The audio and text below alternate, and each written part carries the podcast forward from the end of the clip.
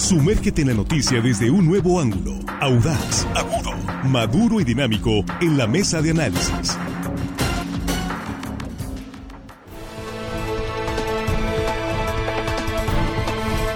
Estamos aquí ya en la mesa de análisis de Línea Directa. Gracias por su compañía y muchas gracias por compartir estos contenidos informativos en este espacio. Por supuesto, muy agradecidos también por sus comentarios.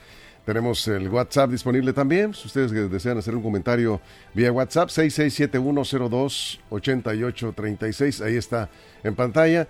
Y a través de las redes sociales, estamos conectados en Facebook, Línea Directa Portal, en YouTube, Línea Directa T V. Y en la cobertura, en los dieciocho municipios de Sinaloa, a través de las eh, frecuencias de radio de R S N, Línea Directa. Y saludamos a nuestros compañeros, aquí estamos ya instalados en la mesa. Jesús Rojas, ¿cómo estás? Buenos días. ¿Qué tal, Víctor? Buenos días, buenos días para los compañeros, buenos días para el auditorio, especialmente para quienes nos escuchan en el municipio de Guasave, en el Burrión, Víctor. En el Burrión, Guasave, muy bien, saludos. Juan Ordorica, ¿cómo estás? Muy buenos días. Bienvenido. Muy buenos días, Víctor, de la mesa, amigos de la producción. Y hello, estimada audiencia que nos escucha hoy martes, casi viernes, saludos. Saludos, por supuesto. Armando Ojeda, ¿cómo estás? Buenos días. Muy bien, es un gusto saludarlos, compañeros, este día. Un saludo para todos ustedes, todo el público que nos escucha aquí en nuestro queridísimo estado de Sinaloa. Y, y más allácito de nuestras fronteras, amigo. Saludos, por supuesto, gracias. Eh, mucha gente está más allá de las fronteras, sobre todo en Estados Unidos. La gran audiencia de Línea Directa, gracias por sus comentarios. Bueno, pues le queda ya menos de un año al gobierno de Andrés Manuel López Obrador. Ya eh, se, en, algunos eh, analistas comenzaron a revisar cuáles son los pendientes más importantes que aún le quedan a este gobierno. Y vamos a revisar en parte también cómo está la aceptación del gobierno de López Obrador, el presidente en lo personal, cómo lo ve, cómo lo ven los ciudadanos de acuerdo a las encuestas, parte de lo que vamos a comentar esta mañana y por supuesto se aceptan los comentarios en este espacio. Jesús. Si no me fallan las cuentas, le quedan como trescientos sesenta y tres días, ¿no? Para que entre el nuevo poder presidencial o quien vaya. Para que entregue. Entregue la, la banda presidencial, sí. Para que venga este rito solemne de, de la configuración de un nuevo mando en el poder ejecutivo, que además sí. se convierte en jefe de Estado o jefa de Estado quien llegue. Pues la aprobación del presidente por las nubes, Víctor, ¿no? El presidente Andrés Manuel López Obrador, y me permito decirlo así, eh, con, con respeto, es un cabecita de algodón muy querido por los mexicanos. El sesenta y nueve por ciento de aprobación en este su último mes, en este último mes de medición de gobierno, y muy por encima de los antiguos o anteriores expresidentes en este mismo mes. Por ejemplo, Andrés Manuel López Obrador tiene ahorita un sesenta y nueve por ciento de aprobación, comparando con Fox, tenía un cincuenta y ocho por ciento entonces, Calderón un cincuenta y nueve por ciento en este mismo mes, pero de su último año de gobierno, y Enrique Peña Nieto sí ese estaba en el fondo, eh, con veintitrés puntos de aprobación apenas. La verdad es que es un presidente querido, es un presidente apoyado, es un presidente que ah, hay millones de mexicanos que no lo quieren, evidentemente, pero pues la gran mayoría de los mexicanos le da un voto de confianza todavía. Le queda muy poco para que termine y yo creo que estas, esto va a seguir así hasta prácticamente el último año de gobierno, hasta el último día de gobierno. Así es, Juan. Sí, la aprobación presidencial se mantiene, ahí se mantiene, según yo, yo me voy a basar en la encuesta del Financiero, habrá, habrá otras encuestas, yo me baso en la del Financiero, se mantiene igual el último año, ahí se ha movido entre el cincuenta y seis y el cincuenta y ocho, ahí se, ahí va más o menos, no, no cambia mucho, lo que sí varía y para mal es la El, su gobierno, el cómo está evaluado las acciones de gobierno. Tuvo, me, tuvo peores números en economía, en la percepción de seguridad eh, y otros números que les voy a decir, pero en estos dos me voy a, del desempeño, perdón, de economía e inseguridad, esto ha bajado, en el, también en la, en la percepción de corrupción también aumentó, según repito esta encuesta del Financiero. Y a un año de gobierno yo me quiero dedicar nada más a, a los números. Este gobierno es en números, específicamente en números duros y fríos.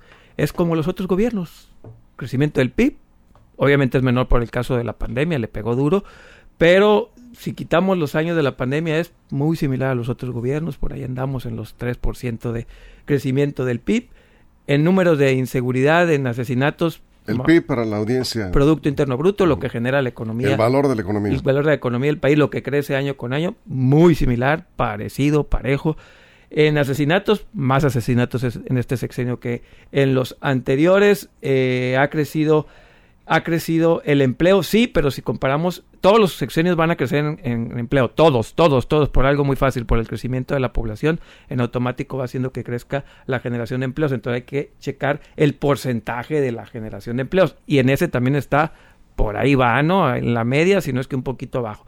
Al final del día, en números, es muy similar. También esto, este número que trae el, el Coneval de que sacó gente de pobreza, otros gobiernos también habían sacado gente de la pobreza, por ahí el sexenio de de Fox también tuvo números similares, si no es que un poquito arriba, ahí, tra- ahí los traigo si me quieren preguntar específico. Vamos, muy similar en números. Ahorita revisamos Frí- fríos y cal- específicamente, ¿no? Por, por, sí, sí. por aspectos, por eh, rubros. Pero nomás para sí, cerrar, sí. muy similar. Lo que sí este gobierno es superior es en, en saliva. Yo creo que tiene litros y litros de saliva superiores a los anteriores, pero Ajá. en números, same. ¿Habrá algún aspecto al que no le pongas peros al gobierno de López Obrador? De los programas sociales, sí. entre comillas. Porque, ¿También le pones peros? Sí, porque cuál es... El, no me voy a decir algo. Sí. El programa social tiene que tener un una un objetivo. ¿Cuál es el objetivo? Sí, pero entonces no te gusta tampoco el tema de los programas pues sociales. Pues ya dije que sí. Por ejemplo, el de los adultos mayores, Ajá. cien, diez palomitas en todos lados. Sí, sí. Es, es, bueno, sí. bueno pues, tienes, sí. todo gobierno tiene aspectos positivos y negativos. Pues es posible que malo, dije no fallen, ¿no? ¿no?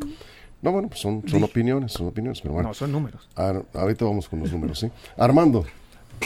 El mejor gobierno del mundo eh, podría estar aislado de los señalamientos y errores, fallas, circunstancias diversas, así lo, lo indican y, lo, eh, y es obligado.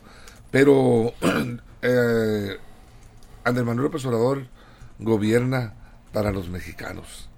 Y los mexicanos en su gran mayoría, en su gran mayoría, lo aprueban. La percepción es aceptable, pese a los índices delictivos y que todos siempre lo señalaremos.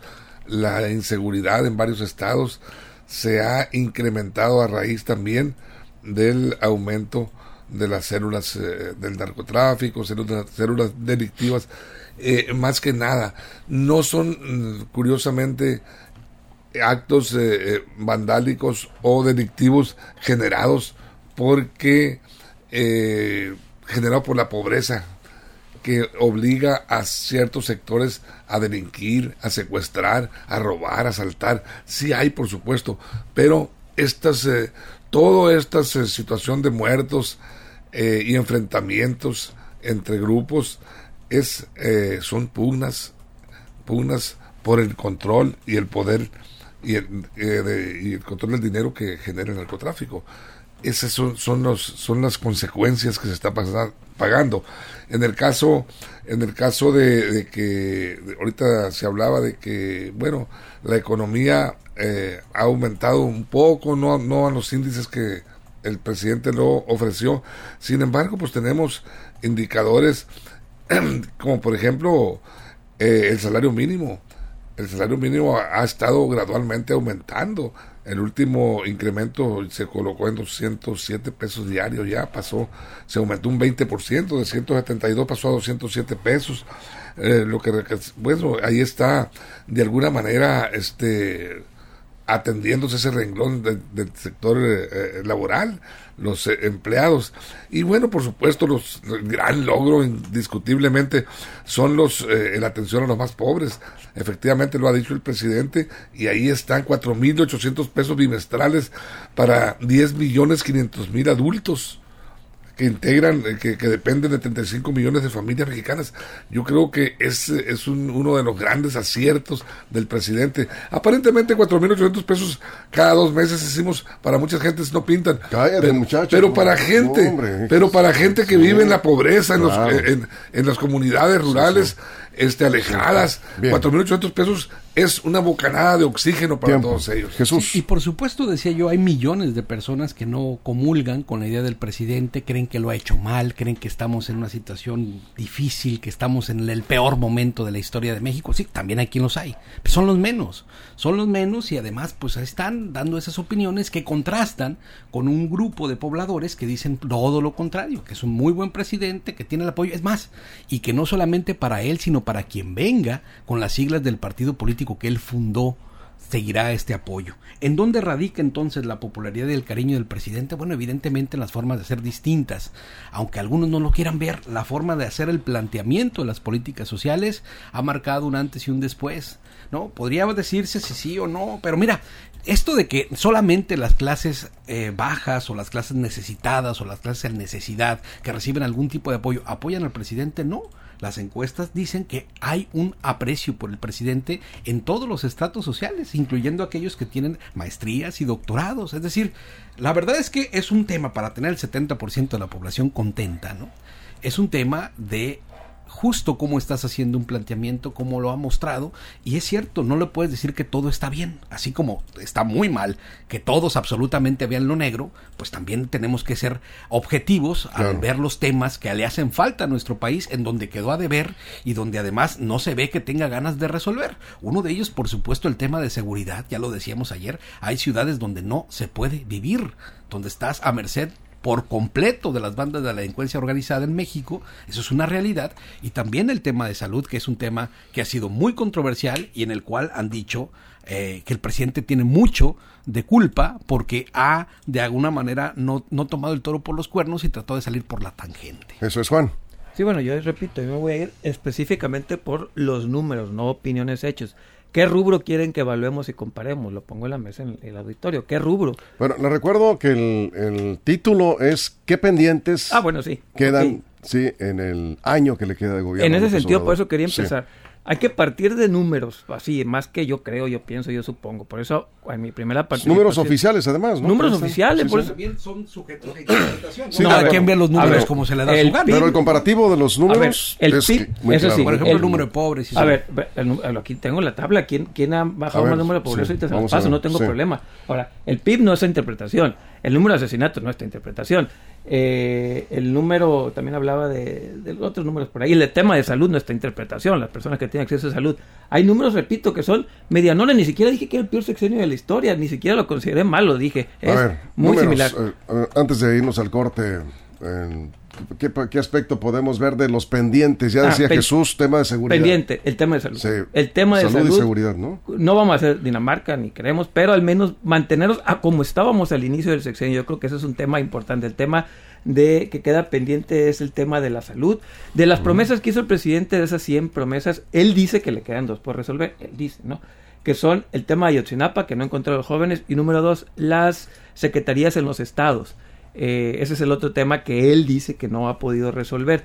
Creo yo que también eh, tiene el tema de inseguridad y el tema de salud. Creo que esas son las dos grandes pendientes que va a dejar. El tema de economía, como quiera que sea, jalones y estirones, ahí va, pero esos dos temas sí creo que está un poco complicado que pueda resolverlo en un año, seguridad y salud. Eso. Armando, antes de la pausa.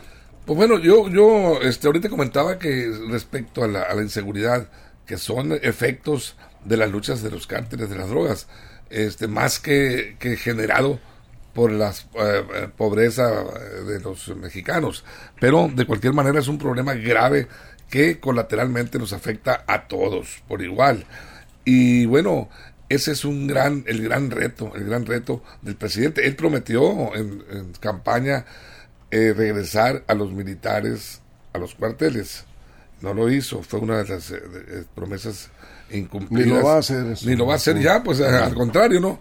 Los fortaleció, les dio todo su apoyo, los convirtió prácticamente en operadores eh, políticos y en operadores de obra pública en, en el país. Pero bueno, ahí están los militares funcionando y ahí están eh, los trabajos que ellos realizan, eh, este, como muestran en el, el escaparate de la nación, para que los mexicanos lo evaluemos y pues eh, definamos y, y llegamos a la, a la mejor de las conclusiones.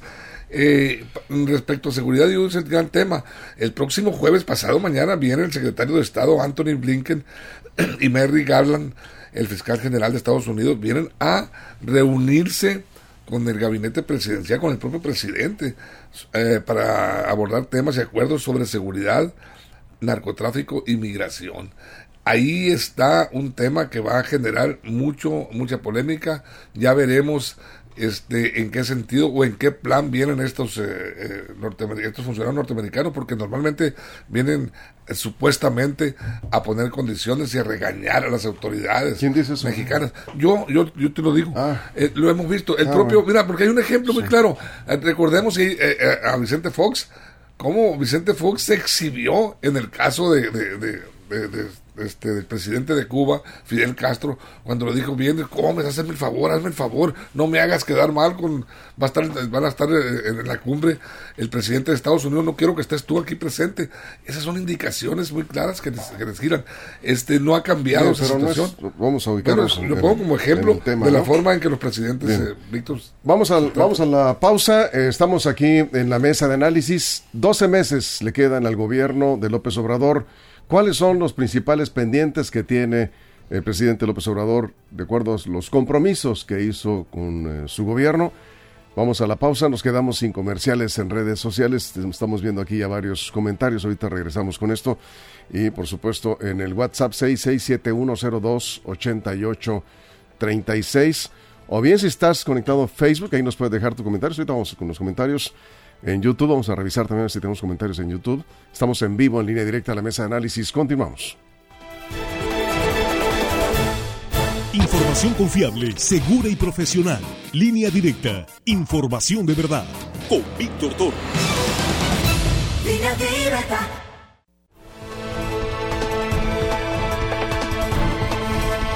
Estamos de regreso, estamos en la Mesa de Análisis. Jesús, estamos avanzando en la revisión de los grandes pendientes sí, que tiene este gobierno. Hay un gran reto político que tiene Andrés Manuel López Obrador y es dar un espacio de continuidad a eso que él ha llamado la Cuarta Transformación. Si los números en México fueran tan negativos, a la gente no le vas a mentir. Es decir, difícilmente la gente te compra los discursos que dices, vamos como Salinas, ¿no? Vamos muy bien y todo. Pero en el bolsillo de los mexicanos la cosa estaba dif- difícil, ¿no? Cuando planteas una realidad, ¿no? Y esa realidad no es objetiva o significativa para los ciudadanos, se te desmorona y se te cae. Sí. Entonces, el que tenga una gran aceptación de los mexicanos, eso también dicho por encuestas, ¿no?, nos hace ver que su gobierno tiene la aprobación necesaria para poder continuar, dar este espacio de continuidad, y eso es parte de una propuesta política. Ahora, vamos a verlo de, de, de esta manera. El gran problema justo está en aquellos en la oposición que quieren hacer al ver un México que no existe en la realidad de la mayoría de los ciudadanos y nos quieren hacer ver como aquello de que estamos tan mal como en Venezuela o, o pintando unos escenarios catastróficos que los mexicanos no alcanzan a, re, a, a ver ahí, ¿no? No, a ver en su realidad diaria. Entonces, cierto es que el presidente tiene todavía muchos temas por cumplir, hay muchas cosas por avanzar, pero también es cierto que tiene un gran satisfactor en los mexicanos, que lo mantienen a él y a su movimiento ahí, y que seguramente va a dar un espacio de continuidad a la próxima candidata que salga por el partido que él por, por el partido que él fundó. Si no fuera de esa manera, simplemente pierden. Nadie va, nadie va a mantener a un gobierno que no quiere. Eso es. Bien, eh, ¿cuándo termina el gobierno de López Obrador? El uno de octubre de dos mil veinticuatro. Ese es el, el plazo. treinta y uno de septiembre. Y están... once cincuenta y nueve. Pues sí. once cincuenta y nueve. ¿Cómo? treinta y uno de septiembre, once cincuenta y nueve. Pues sí, sí, exactamente, un minuto antes del, del uno de octubre que tomará un posesión. Mes le, dos meses le cortaron. Eh, sí, es, eh, le cortaron el, el periodo, pero el, digamos que la cuenta regresiva ya comenzó. Un año para efecto de un gobierno de, de seis años, pues es poco. Yo no sé si será muy poco comparado con lo que tiene pendiente el presidente López Obrador. El tema de la pobreza, decías, mientras vemos la tabla, a ver, eh, si tú tienes los números, ahí hablábamos, Juan, de los números. Ahí está, este es el Coneval, ¿verdad? El Coneval, mismos datos, misma fuente que utilizó el presidente para decir que redujo la pobreza, por, pobreza, pero estamos viendo que del noventa al dos mil catorce, por ejemplo, la, la todos los tipos de pobreza se redujeron casi todos, casi todos. Te lo voy a decir cuáles no y cuáles sí, pero por ejemplo el que más se redujo del cincuenta y ocho a casi el dieciocho, las carencias por acceso a los servicios de salud, cosa curiosa, en este sexenio aumentaron ese tipo de pobreza, ah, disminuyó también la carencia por calidad de servicios de vivienda, disminuyó la carencia por acceso a la seguridad social. Mucho de esto, repito, en otros sexenios también ya había existido la reducción de pobreza. Ahora con Andrés Manuel López Obrador también tuvimos un poco de reducción de pobreza. Por eso trato de decir, ni estamos tan mal, ni tan peor, ni tan mejor, ni tan bien como otros sexenios. Los números, los números fríos, duros y calculadores nos dicen que es un sexenio muy similar en números, muy similar. ¿En qué es diferente? En la narrativa, en el cómo te la venden, en la personalidad propia del presidente. Y vemos, por ejemplo, una disparidad entre la percepción que tiene la misma encuesta del Financiero, entre la aceptación del presidente como figura, pero ya que califica su gobierno, ya no está tan bien, ya trae cincuenta, sesenta por ciento de rechazo en economía, en seguridad, en, en salud. ¿Por qué? Porque la gente sabe diferenciar entre la persona de los resultados. Bien. Y nomás para cerrar, ahorita decía Jesús, por ejemplo, que si no, la gente no seguiría votando por ese partido.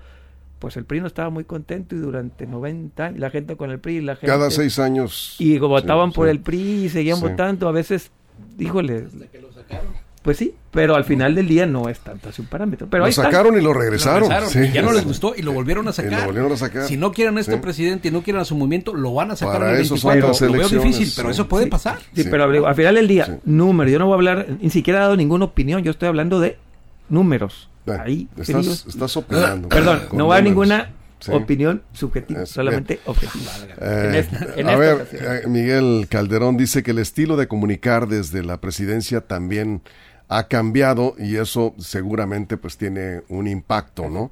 En la, en la percepción, para bien y para mal, ¿no? Porque a algunos eh, pues no les gusta la forma. Ahí, ahí provoca en odio en algunas personas. Eh, Así es. Yo lo siento de López Obrador es la comunicación, lo mediático. Él siempre ha estado en contacto. Y a ver, ¿quién, quién, quién está conforme con él? La mayoría es, eh, es, son gente clase media para abajo, clase baja, gente pobre, los humildes, los que han sentido la mano, el apoyo de López Obrador, un apoyo que antes nunca lo recibieron. Es parte, le dice López Obrador, del presupuesto federal que llega, y a usted, es de ustedes, a ustedes les corresponde. Y tiene razón. La gente siente ese apoyo, siente esa mano amiga. Y yo decía ahorita esa bocanada de oxígeno que le está dando a su economía tan precaria el presidente. Y eso hace que la gente lo adore, que la gente opine a favor y lo defienda en cualquier circunstancia. Ese es el capital político de López Obrador. La gente que analiza las cosas desde otra perspectiva, de otros niveles socioeconómicos, son los que observan los grandes pendientes y ven que el balance no es satisfactorio en términos generales. López Obrador ha hecho unas obras interesantes, importantes, como ese el, el, el aeropuerto internacional Felipe Ángeles, que es internacional, pero yo no sé hacia cuál, qué destino se está cubriendo ya, se está viajando. Yo no conozco las rutas. Hay, había también hablado de un tren que iba a intercomunicar la Ciudad de México, Toluca, con eh, este el aeropuerto. No sé si ya está también, al parecer está inaugurado, pero no sé las rutas. El tre, este hay varios trenes, ha rehabilitado lo que es el sistema ferroviario. Ese es un proyecto de él para volver a comunicar a los mexicanos a través de los ferrocarriles. Pues ahí está también entrampado, no ha avanzado mucho. Aquí ahorita decía Juan, las, las presas, Picachos y Santa María aquí en Sinaloa, pues bueno, ahí está el proyecto. Estamos en un sesenta a setenta por ciento, falta todavía pues, un buen trecho y eso, eh, hablar de un diez por ciento en esas obras es muchísimo. Bien. Estamos a un treinta por ciento de que se concluyan y yo la veo difícil que se concluyan en este año que les queda. Es Jesús. Sí, es un presidente que provoca un odio enfermizo en algunos y un amor ciego en otros, ¿no? Es así, es así, es un tipo así que logra cautivar o, o logra hacer enojar a las personas con sus discursos, con sus mensajes y lo que va. Y ahora, ese es el gran, ¿se hereda? O sea, ¿se va a heredar esto? ¿Se lo puede transmitir de la nada o así como así a quien vaya a llevar las riendas del movimiento en el futuro? Pues es lo que se va a ver. Y ahí es donde estos significantes van a verse en el elector, si no nada más, si nada más es saliva, como dicen, o son hechos concretos. Si es saliva el recurso que reciben los adultos mayores al final de los bimestres, el apoyo que reciben los eh, los jóvenes estudiando en las becas Benito Juárez, que ayudan muchísimo, sobre todo a estos, a los que están estudiando y que necesitan esto para transportarse, para alimentarse, o al mayor número de personas en la historia de México que recibe algún tipo de programa social. No sé si eso sea saliva o no sé si eso sea nada más discurso. Yo creo que algo, algo de hechos, algo de concreto, algo de tangible tiene la obra del presidente Andrés Manuel López Obrador, que tiene contento al sesenta y nueve por ciento de los mexicanos. Sí, bueno, eh, en primer lugar creo que es un gobierno que decidió atender a los pobres,